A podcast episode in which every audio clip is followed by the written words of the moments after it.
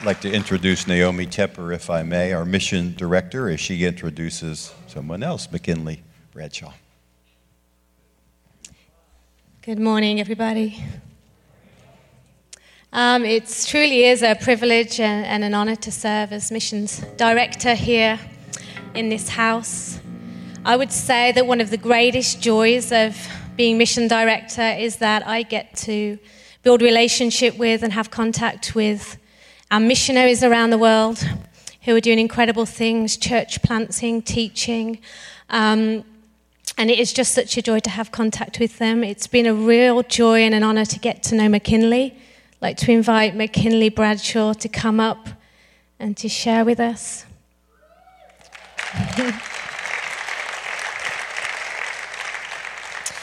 now, I remember probably about, I may have my dates wrong, about 18 months ago that McKinley and I met for our first coffee in Panera Bread down um, by the mall. Was that? And um, at that point, McKinley was just sharing her heart for, for the lost. It came over so clearly her heart for the Lord, her heart for the lost, her heart for missions. And um, I was just captivated by her. She's um, incredible, has such a beautiful heart. And since then, we've probably met a whole bunch more times as we've just seen God's plan unfold for McKinley and his call upon her life. So I think it was in May that McKinley, was it May that you finished nursing studies? So McKinley finished nursing studies in May, and then a few weeks later was on a plane to Africa, so to South Africa, to be more specific.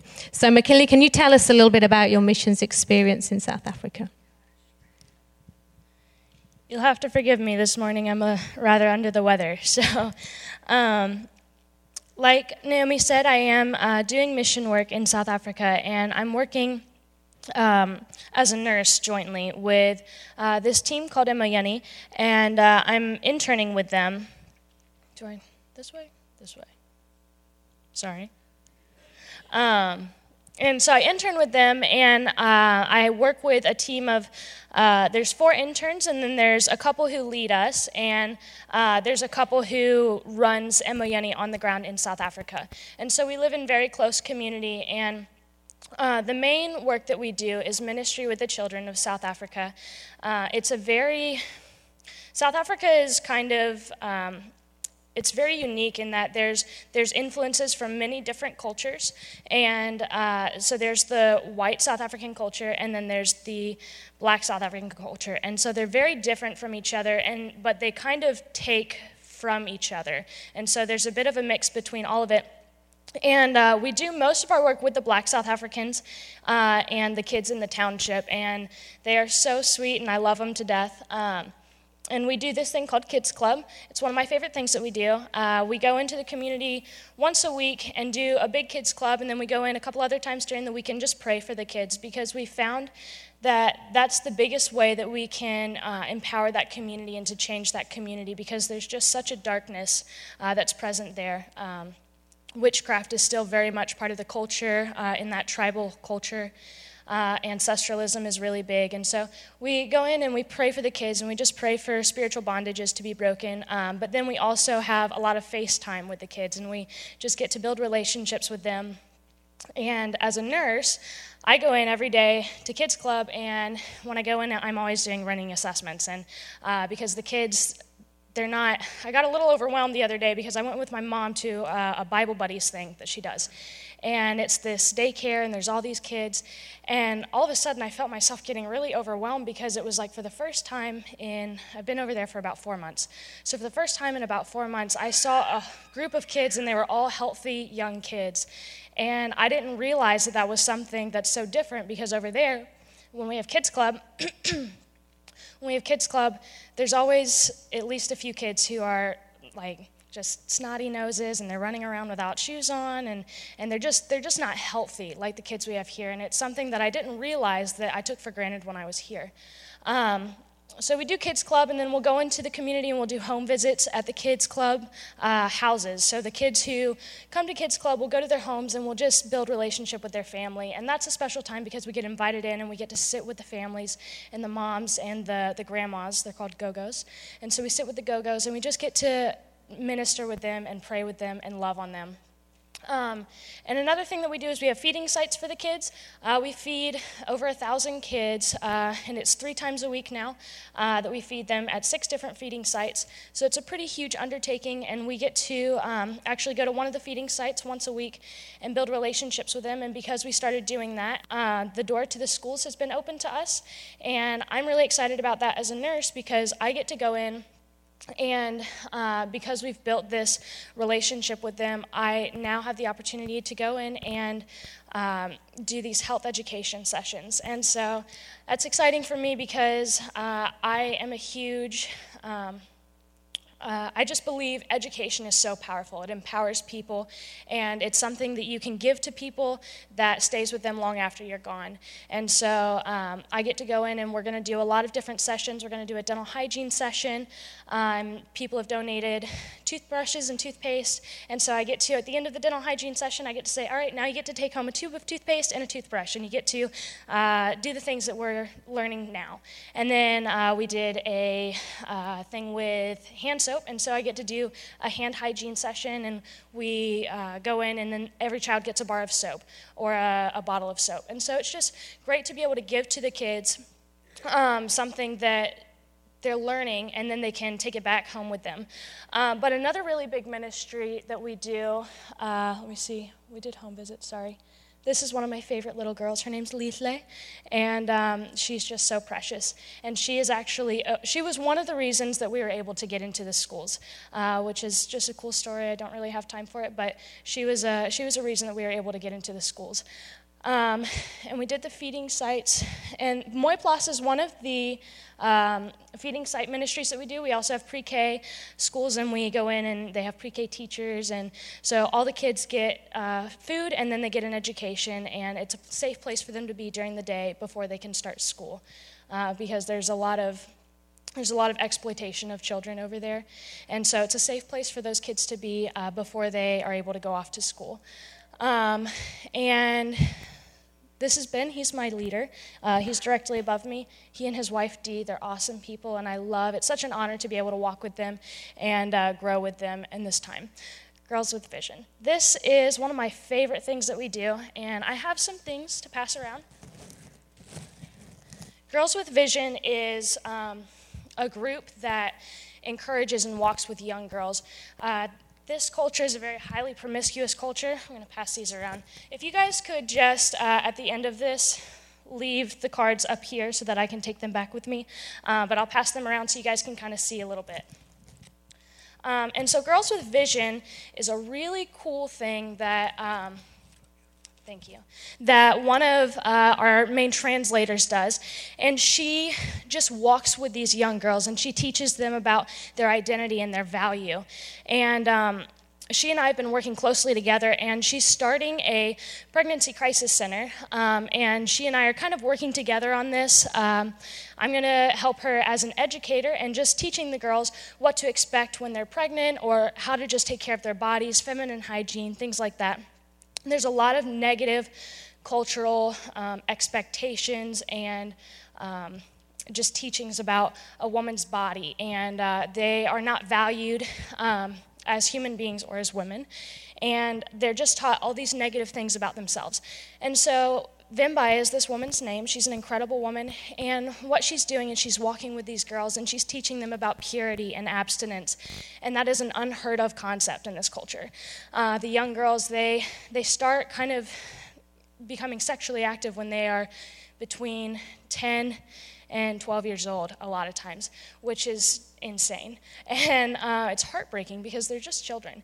And uh, so, what Vimbai does she goes in and she teaches them about purity and about abstinence and how to have a healthy family and just how to value themselves. And so what she's doing is what's incredible is she she teaches them these things and then she has a girl that gets pregnant and it happens over and over again. And it's kind of like all these things that she teaches them it's just thrown back in her face. But then she just gives it back and she says I'm going to love you through this. I'm going to walk with you through your pregnancy and I'm going to help you as you raise your child. And so she's just an incredible woman and she's so full of love. Um, but she and I have been working together and uh, I'm going to work as an educator with her. And these cards that you're seeing passed around are handmade cards by teen moms. And so it empowers them because if you just give someone something, that doesn't help anything because it's just stimulating the poverty mentality. And it's hard because it's like, oh, I have the means to give, but then you're not teaching them anything. And so this is helping the girls to have something to do with their time so that they feel empowered to be able to make money for themselves and raise their children, and as well as giving them a safe place to be after school or something like that.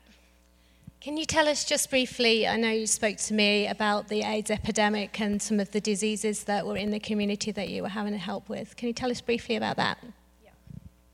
So, like I said, it's a highly promiscuous society and culture, and uh, the HIV and AIDS epidemic is um, just out of control in South Africa.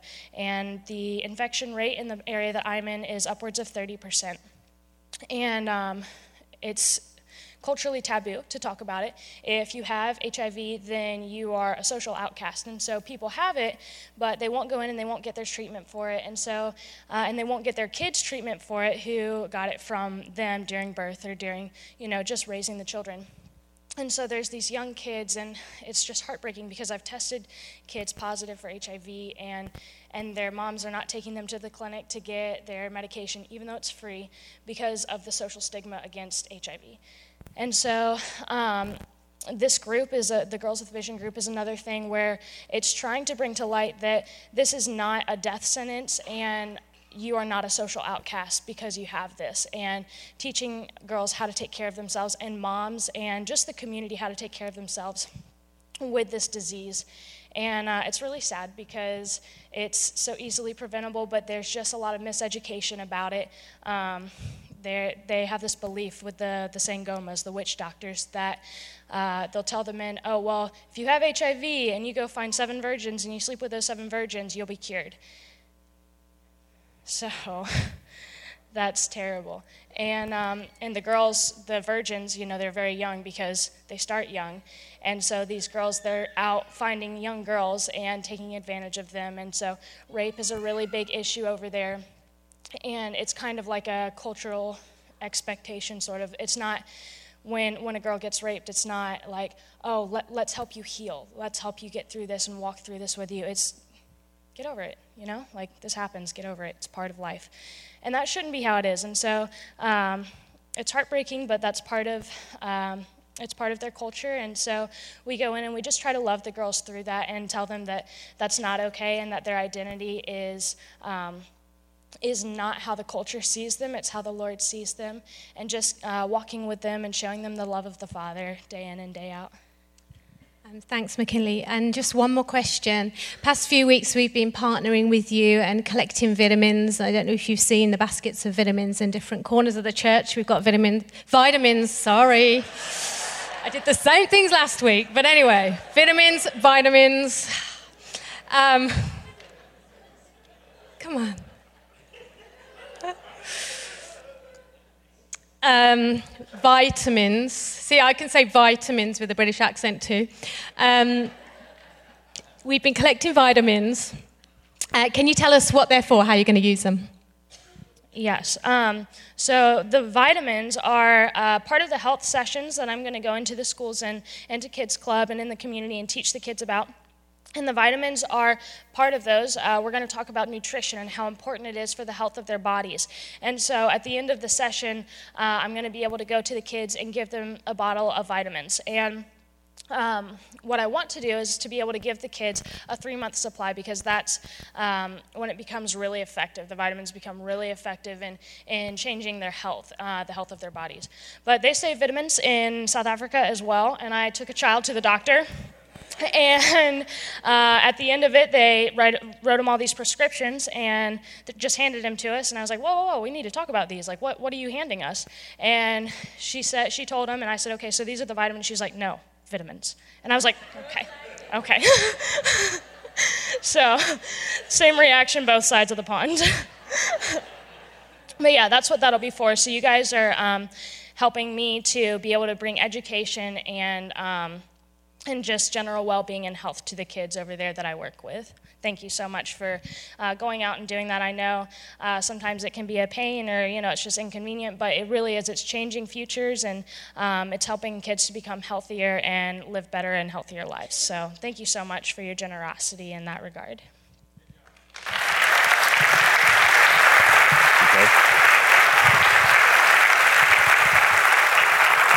If anyone would like to um, come up and we're going to just pray, pray for McKinley. Oh, okay, I'll pray.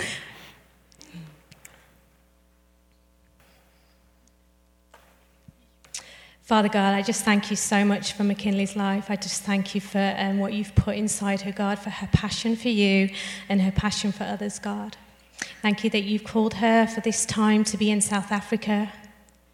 Heavenly Father, I thank you for the way that you are using her. God, we just pray you hedge your protection around her. Just pray that you provide for her every need. We pray for her health. You keep her strong, God.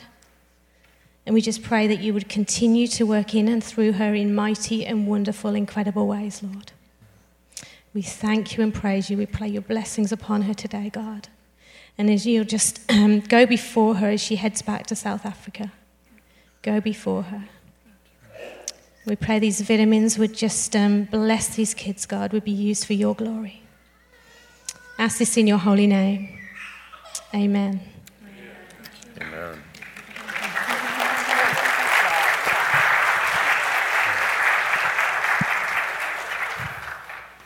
Good morning. McKinley, we are certainly proud of you and are uh, proud to have you as one of our own. And I know you're heading back shortly, so our prayers will be with you.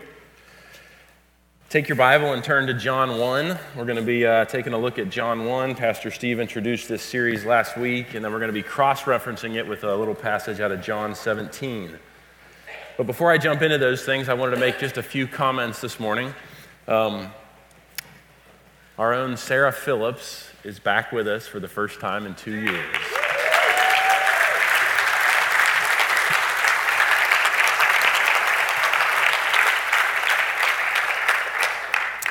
Sarah's husband, uh, Don, just passed away. She was married to him for 56 years, and I'm told she told me they dated for almost five. So, uh, known him a long time, and you know that he is now on the other side in eternity, most likely playing a round of golf with Jesus.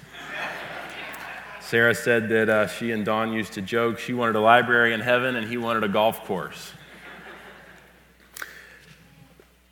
The other thing that I wanted to make mention of this morning is, uh, and Pastor Steve already did, but um, Robert Bender passed away this past week. And you know what I found interesting about that is he was the last charter member of Myrtle Grove. And in the last couple weeks, we've lost our last two charter members of Myrtle Grove Alma Benson and then Robert Bender. And, you know, I did not know Robert well, but one of the things that stood out to me was a story someone else told me. But there was a time when Myrtle Grove needed to be painted, and it might have actually been at this church down the way and not, not here. But the money wasn't around to paint the church. And so Robert took it on himself to hire a contractor, meet with them after hours, and the contractor came and painted the entire church. He paid for it out of his pocket and never said a word to anybody. Isn't that neat? Robert was a great man, and you know, we have this rich legacy here at Myrtle Grove. He was a member of Myrtle Grove for seven decades. And the reason Abby and I are here at Myrtle Grove is because we value the legacy, we value the history, we value the lineage. I meet with a uh, group of six young uh, pastors here in town. We meet once a month. And most of them are, um, two of them are Presbyterian pastors, a couple of them are non denominational pastors. They're all great guys, but they all lead church plants. So I'm the oddball. And they're always asking me questions about Myrtle Grove. And one of the things I've articulated to them is the history of Myrtle Grove just finishing two 30 year, 25, 30 year Bible translations, the history of some 18 full time missionaries that are on the field that we've been supporting, the history of church plants that have gone out of this house over the decades. It is an incredible history. I was with uh, one of those guys, one of those pastors the other day. We were carrying our surfboards on the way to catch a wave over at Masonboro. And he looked at me and he said, You know, Michael, I was thinking about what you said. And I think that us young guys, he's about my age, about 35, he said, I think us young guys have no idea of the true value of history and legacy and lineage. So, can, can we give God a hand for what he's done through this house?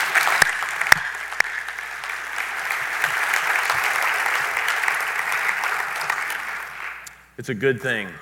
Amen. Secondly, Pastor Steve already mentioned it, but just here in my opening comments, we have a massive election coming up. And I want to take a moment and speak to our younger group, maybe 50 and down in the house. Can I say that? Maybe 40 and down. I got some 20 and down over here. If you're like me, it's really easy to just cast this whole thing aside and go, I can't stand anyone, and therefore I'm not going to vote. It's really easy to do that, right off the whole mess, because you can't stand any of them. The HB2 debacle that happened in Charlotte, I'm not going to dig into that. I'm not going to open it up. If you want to research it on your own time, do it. But I want to tell you how we got there. 4% of the people showed up to vote in Charlotte for multiple consecutive years for the mayor and the city council. That means 96% of the people in Charlotte, North Carolina did not even turn up to cast a vote. And that's how that situation happened. Now, I will welcome, Abby and I welcome every human at our table. I've got a history, I've got a past, I've got a testimony. We welcome anybody, no matter of sexual preference, orientation, no matter where they are, no matter where they're walking, no matter what is going on in their lives. But we cannot shift the truth of the gospel. We must maintain the authority of Scripture. And younger people, I think our older folks in the crowd probably have this, but younger people, you have, we have a God given responsibility to take a look at the issues. I don't care about the personalities, I don't care who we like and who we don't like. It's who is the one who is going to advocate most closely to biblical morals and values. That's who we've got to go with. You have a responsibility.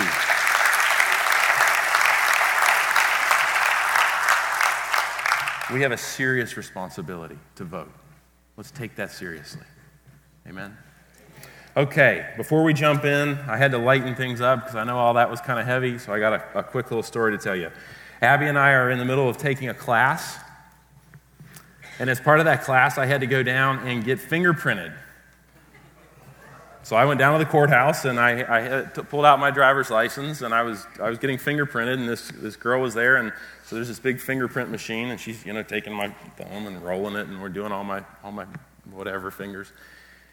And she has a computer there, and she's filling out all this information.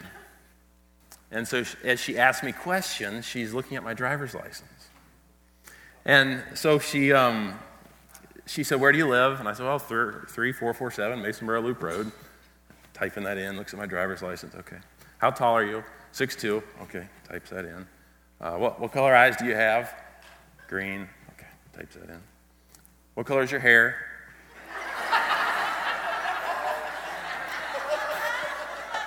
I very confidently said blonde.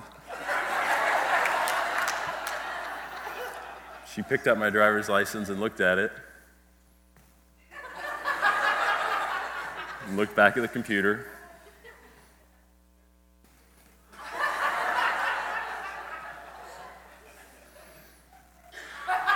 Three times she looks at me and says, Sir, I am so sorry, but I'm going to have to put you down as bald.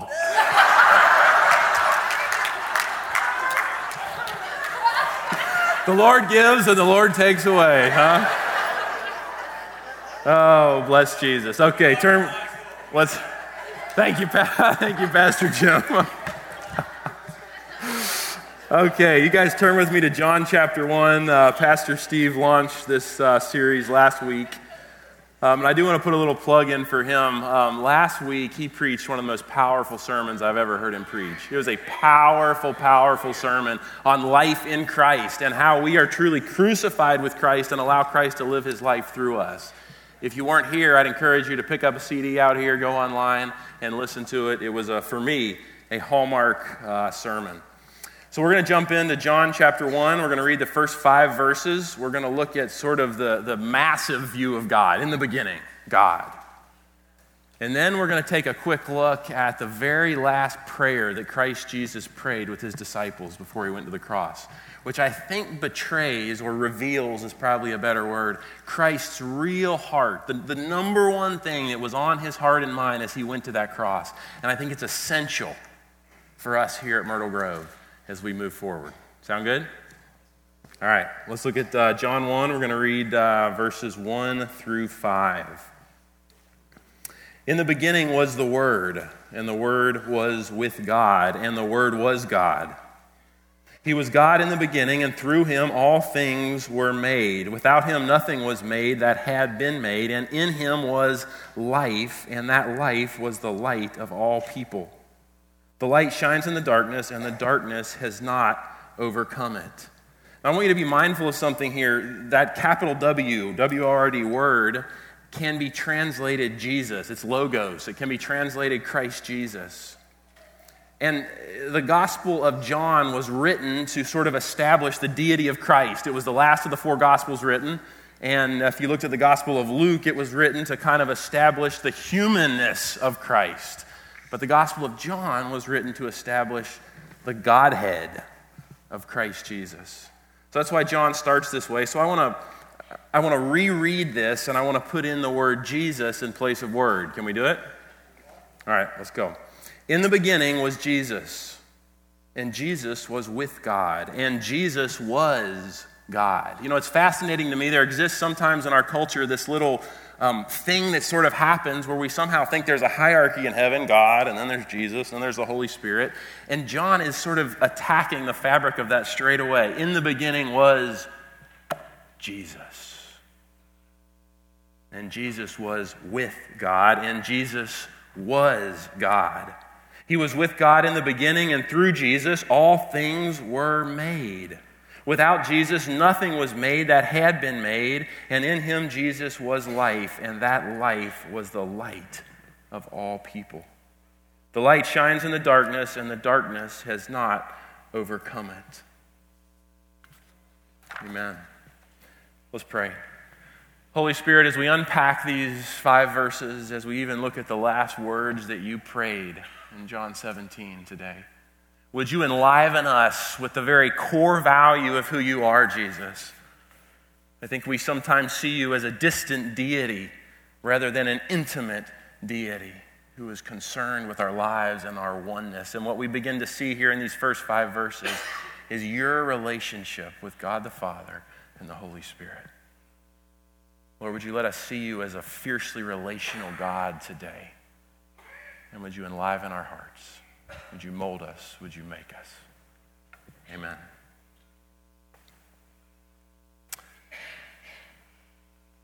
Our son Stephen is 10, and he's in a Cub Scout uh, group. He's in Pack 212 down at First Presbyterian. And a couple years ago, they asked for a volunteer. And, you know, I was, oh, sure, i would love to volunteer. So I got signed up as the assistant pack master. And I know that sounds quite glorious, and uh, I thought it was going to be. I thought I was going to be taking kids camping, or maybe I get to teach them to rock climb or canoe or something cool. But as we've gotten into it, I'm a glorified um, record keeper. I take dues and I take roll and I keep all the paperwork straight, and I'm not very good at administrative tasks, but I am in there. Uh, I love the Boy Scout program. I believe in it, and I believe in teaching this next generation things like character and integrity, and that's what we're doing. I'm an Eagle Scout, so I just love that, love the whole group. But as one of the things we're doing with Stephen's uh, pack, and I don't lead, lead, his little pack, there's another leader, but one of the things we're doing is an adventure um, about the solar system. And remember, we're talking about in the beginning, God. Remember? In the beginning, God created. So we go out to the uh, beach, and we had each kid in Stephen's little group draw a planet. You know, there's like eight planets plus the dwarf planet Pluto or whatever. I think that's beyond me, but we're just going to say nine for today. So Stephen drew the sun, and each of these kids had a planet, and we went out to the beach and we were going to make a to scale model of the solar system. You follow me? So what we did is each foot represented a million miles. I want, I want you to get a sense of the grandiosity of Christ Jesus today. How big our God is. And then we're going to flip it and we're going to look at how intimate our God is. So we go out to the beach and we, this is Stephen's uh, sun. He drew this one. I didn't bring the other ones that the boys made. But we stick the sun in the ground at Johnny Mercer's Pier. Okay? And then we take a wheel that measures feet, and for each million miles, we, uh, it was a foot, and so we, we would wheel this little thing, and then we put the next planet in the sand. You following me? Everybody understands? We're making a to scale model. Okay, so uh, after the sun, there's Mercury, which was 36 feet away. So 36 million miles. That's right. Okay, you got it. All right, so after uh, Mercury, we had Venus, which was 67 feet, so 67 million miles. And after Venus, we have Earth. And we kept going and going and going. Now, Pluto, we get to Pluto. Do you know how far we had to walk on our to scale model? Three quarters of a mile. Three quarters of the mile, we hiked down the beach with this little crew of boys, and then we stuck Pluto in the sand. Is that not insane? The grandiosity of our God. Then, get this the nearest star I'm standing there on the beach, and I, I, had never quite gotten this fully in my head. I don't know why. You see these little pictures of the, the solar system, that's like these little dots on a page, and you just have no idea the grandiosity of what God's created and what we live in. But so we're standing there, and the nearest star, if we kept going with our little measuring clicker, we would have to cross the Atlantic Ocean, cross Portugal, cross Spain, cross France and land in Switzerland on our, on our to scale, you know, one, one foot equals a million miles. That's how close the nearest star is in our little galaxy. In the beginning, God created the heavens and the earth. I stood there on the beach. Uh, the boys didn't even know this. I was working on this sermon. I was, had been already thinking about it, and I hadn't even connected the two. But I was so humbled by the grandness of our God. He is so big. And how many galaxies span what He's created? He is so, so big. So I want to go back and I want to reread this one more time from the perspective of the grandness of our Jesus. And then we're going to look at the intimate unity between God the Father, God the Son, and God the Holy Spirit. Okay. In the beginning was the Word, and the Word was with God. This is the NIV. And the Word was God. He was with God in the beginning, and through him all things were made, and without him nothing was made that had been made. In him was life, and that life was the light of all people. The light shines in the darkness, and the darkness has not overcome it. That's why McKinley's over in South Africa advancing the gospel of Christ Jesus, being the hands and feet, letting Christ live his life through her. She could be out doing something else, and she's out serving Jesus. Go, girl. You might feel like God is a distant cosmic force. You might feel like that He's out of touch with us. You might feel like that He's the creator of heaven and earth, but He's certainly not in touch with me as an individual. But what I want to propose to you today is that we have a fiercely relational God.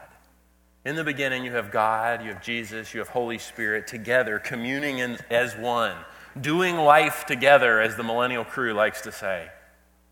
Creating together. They're hanging out, and in the beginning, they are doing this together. See, God is acquainted with the details of our personal lives. And I want to contrast the greatness of God's deity in Christ in John 1 with the fiercely relational God that John 1 also depicts. In the beginning, God, Jesus, and the Holy Spirit are together in fierce relationship, creating, working with one another. I want to flip it and I want to look at Jesus' last prayer with his disciples. It's a special focus on that intimate connection between God, Jesus, and the Holy Spirit in John 17. So let's dig into John 17. Flip your, flip your pages just a few over.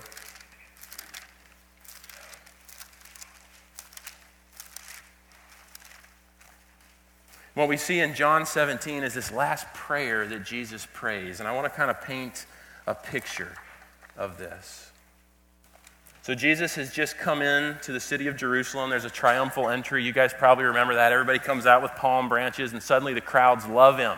Everyone loves Jesus. Everyone is so excited. And probably for the first time, the disciples are all fired up because they think there's hope. People are turning to Jesus. The whole nation's going to turn to Jesus. And you can almost probably sense the energy of these 12 apostles because they're going, it's happening.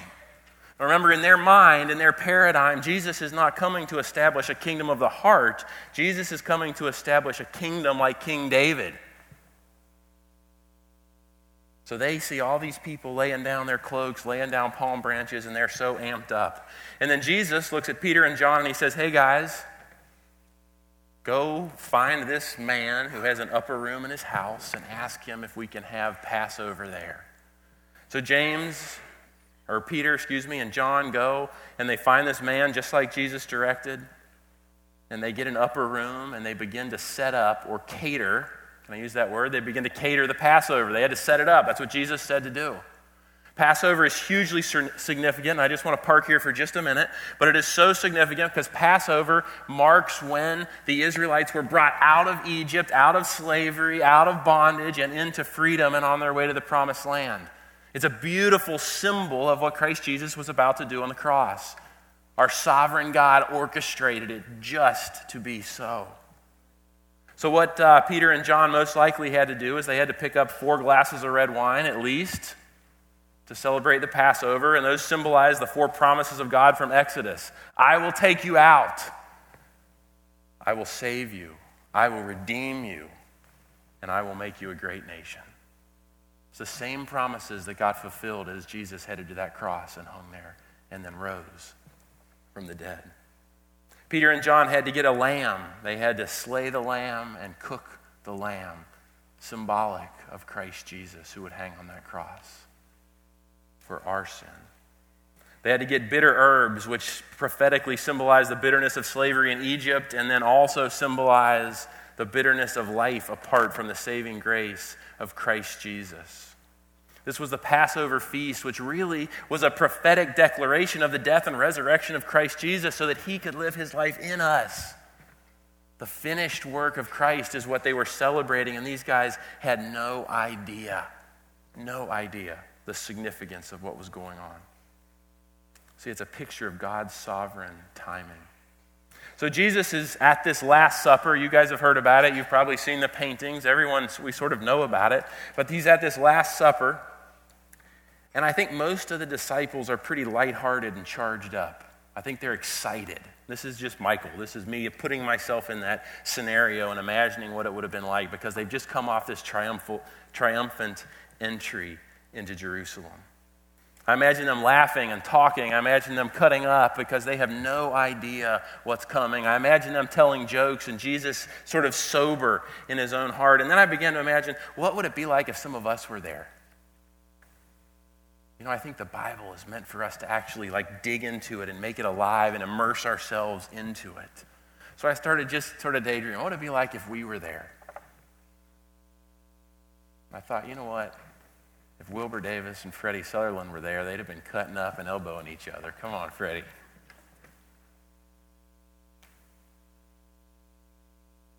If Jack Britton was there, he'd been telling a hunting story, holding his hands up about like that. If Tommy Cambron were there, I don't know if Tommy's here today. I think Tommy would have been rocking his harp He'd have been playing worship music. He'd have been digging into it, and all the younger disciples would have been like this, and they'd have been swaying, lost in worship. They'd have been on the 24th stanza of the song. And the older disciples would have been like this.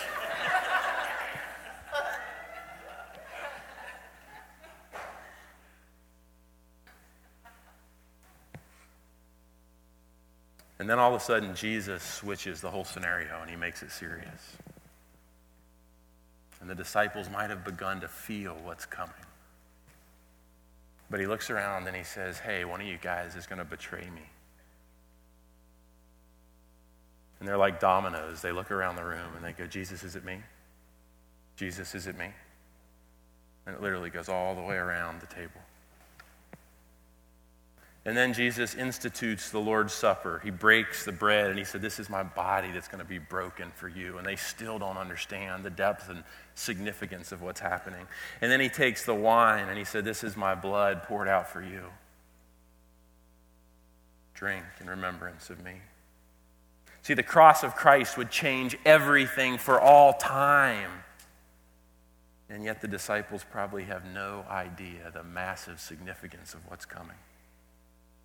They have no idea that the world will forever change with the cross of Christ, that the history of all humanity is about to shift. And then you have John the apostle who leans over after dinner and he lays his head on Jesus' chest and they're hanging out. And then Jesus prays. That's the prayer we're about to read. But after this prayer, he literally got up and he goes to the Garden of Gethsemane. And in a matter of hours after that, he's crucified. So, this is Jesus' last prayer with his disciples. So, I want you to get this the significance of it. Let's read John 17 together. We're going to start in verse 20. I'm reading out of the NIV. Jesus knows what's coming, his disciples don't.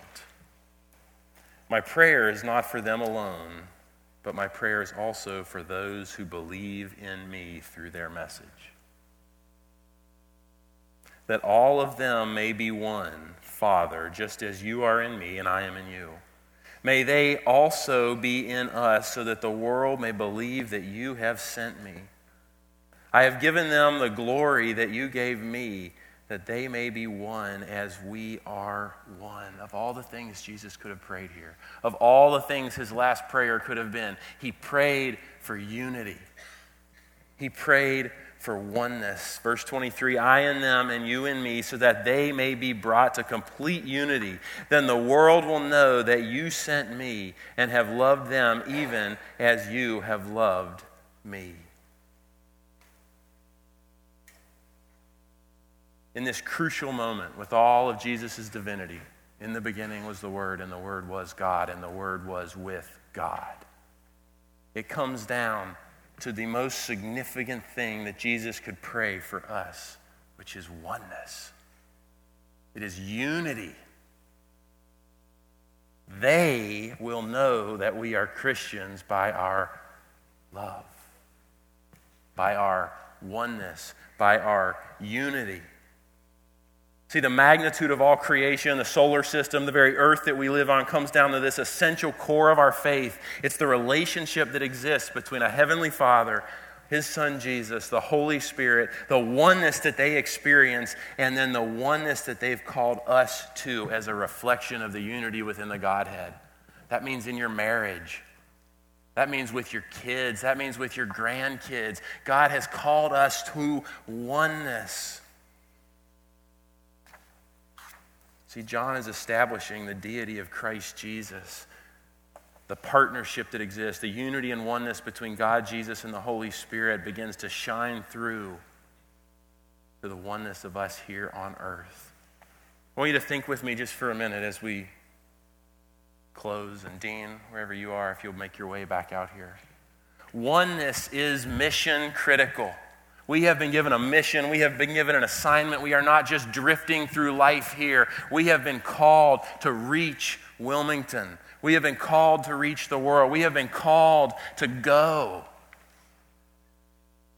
Our oneness is essential, our unity is mission critical. Jesus did not pray for our rightness, He prayed for our oneness.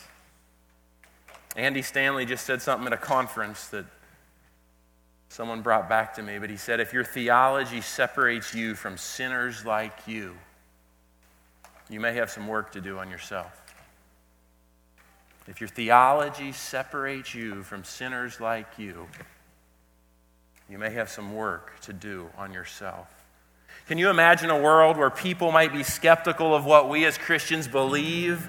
But they're envious of how we as Christians treat one another? Can you imagine a world where people look at our marriages, at our relationships with our kids, at our church, and goes, Why are you guys different? Why are you like this? That's the love of Jesus. That is the oneness of Christ. That's the unity of Christ. And that is what God has called us to. Revival will be sparked when believers, not just in one church, but across church lines, begin to unify around who Christ is. This morning, I want to call us to a couple things.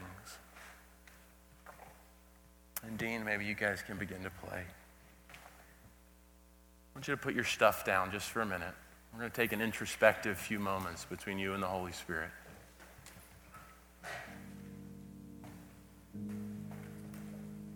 I want you to begin to ask the question of yourself what is God calling you to in regard to unity within the body of Christ?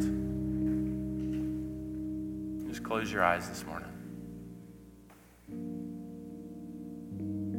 Is God calling you to reach out across a generational divide?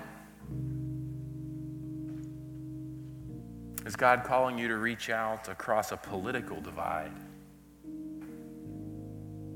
Is God calling you to reach out across a racial divide like McKinley's doing? A racial divide or a relational divide? God may even be calling you to reach out across a moral divide and love someone who is choosing to live differently than you. See, people were nothing like Jesus. And yet they liked Jesus, and Jesus liked them. We have an opportunity to rally around our mission to be one in Christ like Jesus was one with God. I'm telling you, the world will take note as we as believers choose to engage in our oneness.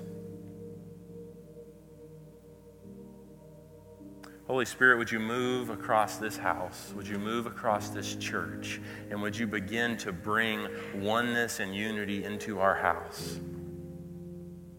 Father, we pray for marriages in this house that they would begin to be healed, strengthened. Lord, we pray for relationships with grandkids, estranged family members. Holy Spirit, would you enliven some hearts across this room with a call to reach out where there's been brokenness relationally?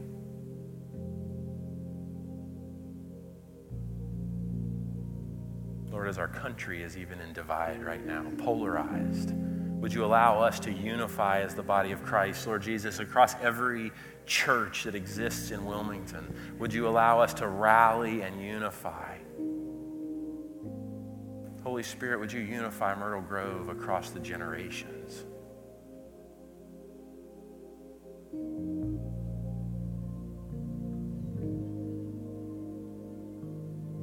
As we're praying here this morning and as eyes are closed, is there anyone in here who has never asked Christ Jesus into their heart and come to faith in him? As eyes are closed, if there is, would you just slip up your hand and I'll lead us through a small prayer?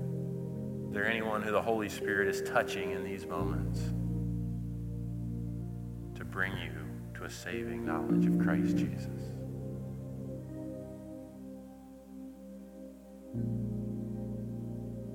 There will be. There's none today, but God has promised there will be.